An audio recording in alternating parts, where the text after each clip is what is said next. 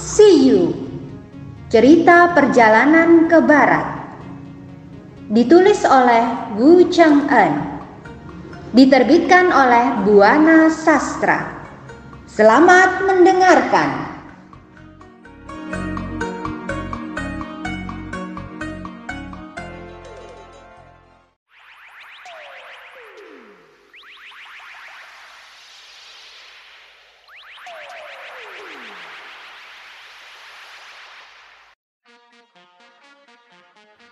Bab 6 Usaha menangkap Sun Wukong.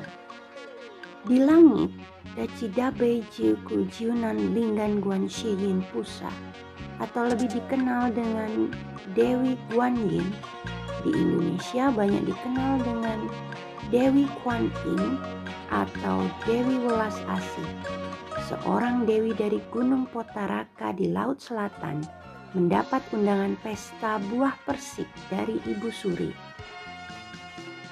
Ketika ia datang dan menyaksikan situasi tempat pesta yang tak keruan, ia heran sekali.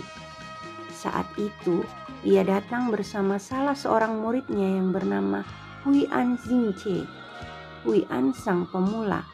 Ketika datang ke kolam giok, mereka mendapat penjelasan tentang apa yang telah terjadi di tempat itu. Pesta dibatalkan. Sebaiknya kalian temui saja Kaisar Langit, kata dewa yang ada di kolam giok. Mendapat keterangan dewa itu, sang dewi bersama para dewa yang lain pergi menemui Kaisar Langit. Dewi Guan Yin dan para dewa lain lalu pergi ke aula terang menderang. Di sana mereka disambut oleh empat guru langit dewa tak beralas kaki, dan beberapa dewa lain. Kemudian mereka menceritakan apa yang telah terjadi.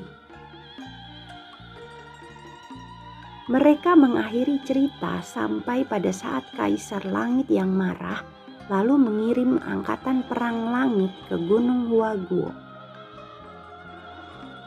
Kalau boleh, saya ingin bertemu Kaisar Langit tolong beritahukan kedatangan kami, kata Guan Yin. Salah seorang guru langit segera masuk untuk memberitahu Kaisar Langit.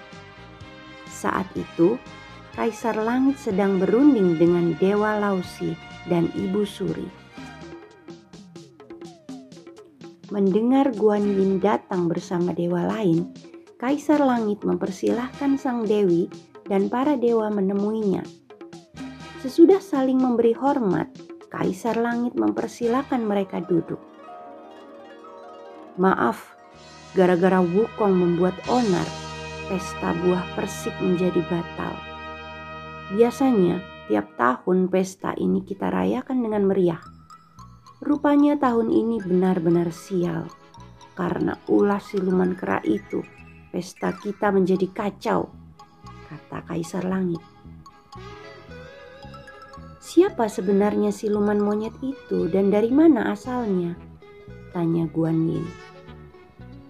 Dia lahir dari sebuah batu di Gunung Waguo, jawab Kaisar Langit. Kemudian Kaisar Langit menceritakan riwayat si kera dari awal sampai ia diberi gelar Kitian Dasheng dan akhirnya diangkat menjadi penjaga taman buah persik. Aku sungguh menyesal karena dia bekerja di taman buah persik itulah akhirnya pesta kita kacau. Sebenarnya aku sudah mengirim tentara langit untuk menangkapnya.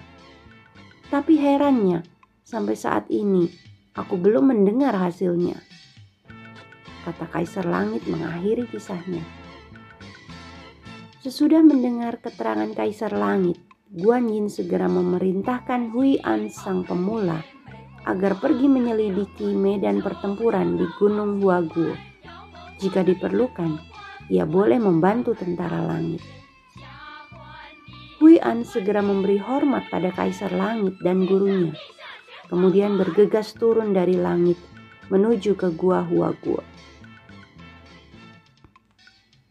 Dari atas, Hui An dapat menyaksikan jaring yang dipasang para dewa untuk mengepung Gunung Huaguo tempat tinggal Sun Wukong. Sesudah memperhatikan situasi di medan perang dengan saksama, ia bergerak lebih dekat lalu menemui pengawal yang sedang berjaga. Maaf, aku ingin bertemu Dewa Langit Li, kata Hui An. Ketika bertemu Necha, Hui An memperkenalkan diri sebagai murid Dewi Guan Yin. Tetapi para dewa yang berada di tempat itu sebenarnya mengenali Hui An sebagai putra Dewa Langit Li sendiri alias Mucha. Salah seorang dewa bernama Wu Yue Shen Bing, tentara suci dari lima gunung, segera keluar lalu melapor ke tempat pengawal Chu Rishu, empat pengawal tikus, dan Fang Ritu, pengawal kelinci. Sesudah itu, ia juga melapor pada Maurici, pengawal ayam, serta Jing Rima, pengawal kuda.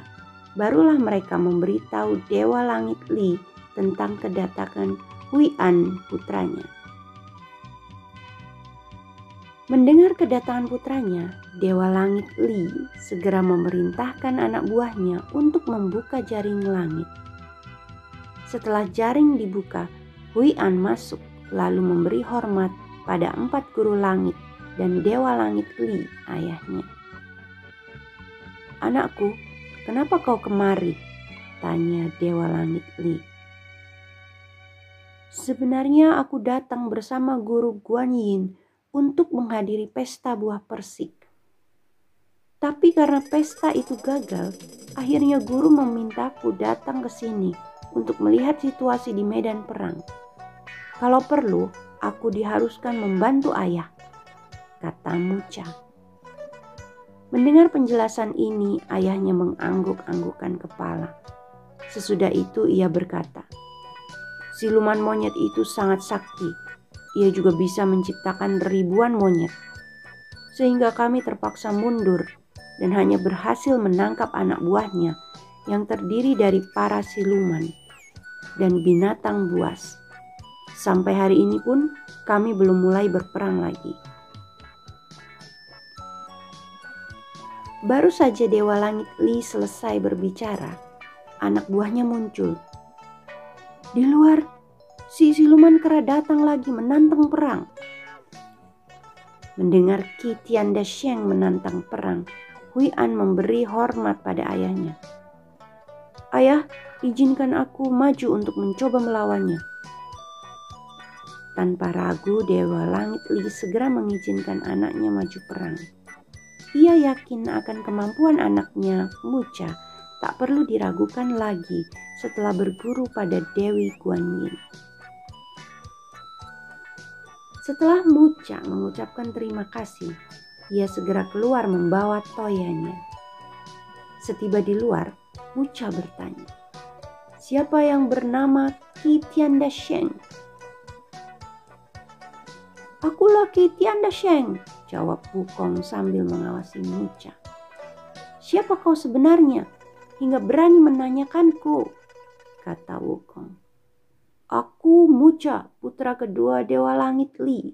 Aku juga murid Dewi Guan Yin dan beliau memberi nama Hui An kepadaku. Aku dengar kau sedang bertapa di Laut Selatan, tapi kenapa kau datang ke sini? Tanya Wukong.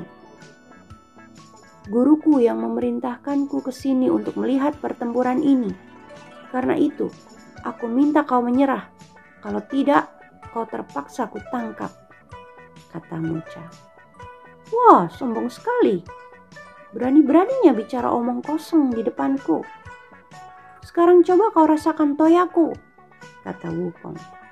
Wukong segera mengayunkan toyanya ke arah Muca, tetapi dapat ditangkis oleh Muca dengan toyanya juga. Kemudian Mucha membalasnya hingga terjadi pertempuran hebat. Masing-masing ingin mengalahkan lawannya.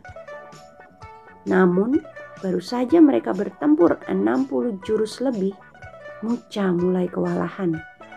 Tangannya sudah mulai kesemutan karena benturan toya yang berulang-ulang. Ia terpaksa mundur ke barisannya Melihat Muca mundur, Wukong bukan mengejar, melainkan malah menarik mundur anak buahnya dan membiarkan lawannya kabur begitu saja. Muca yang kalah lalu menghadap Dewa Langit Li. Maaf ayah, aku terpaksa mundur karena lawan kita terlalu ampuh.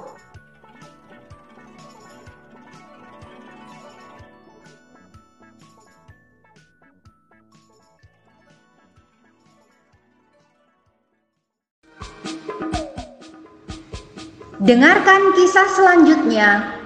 Terima kasih.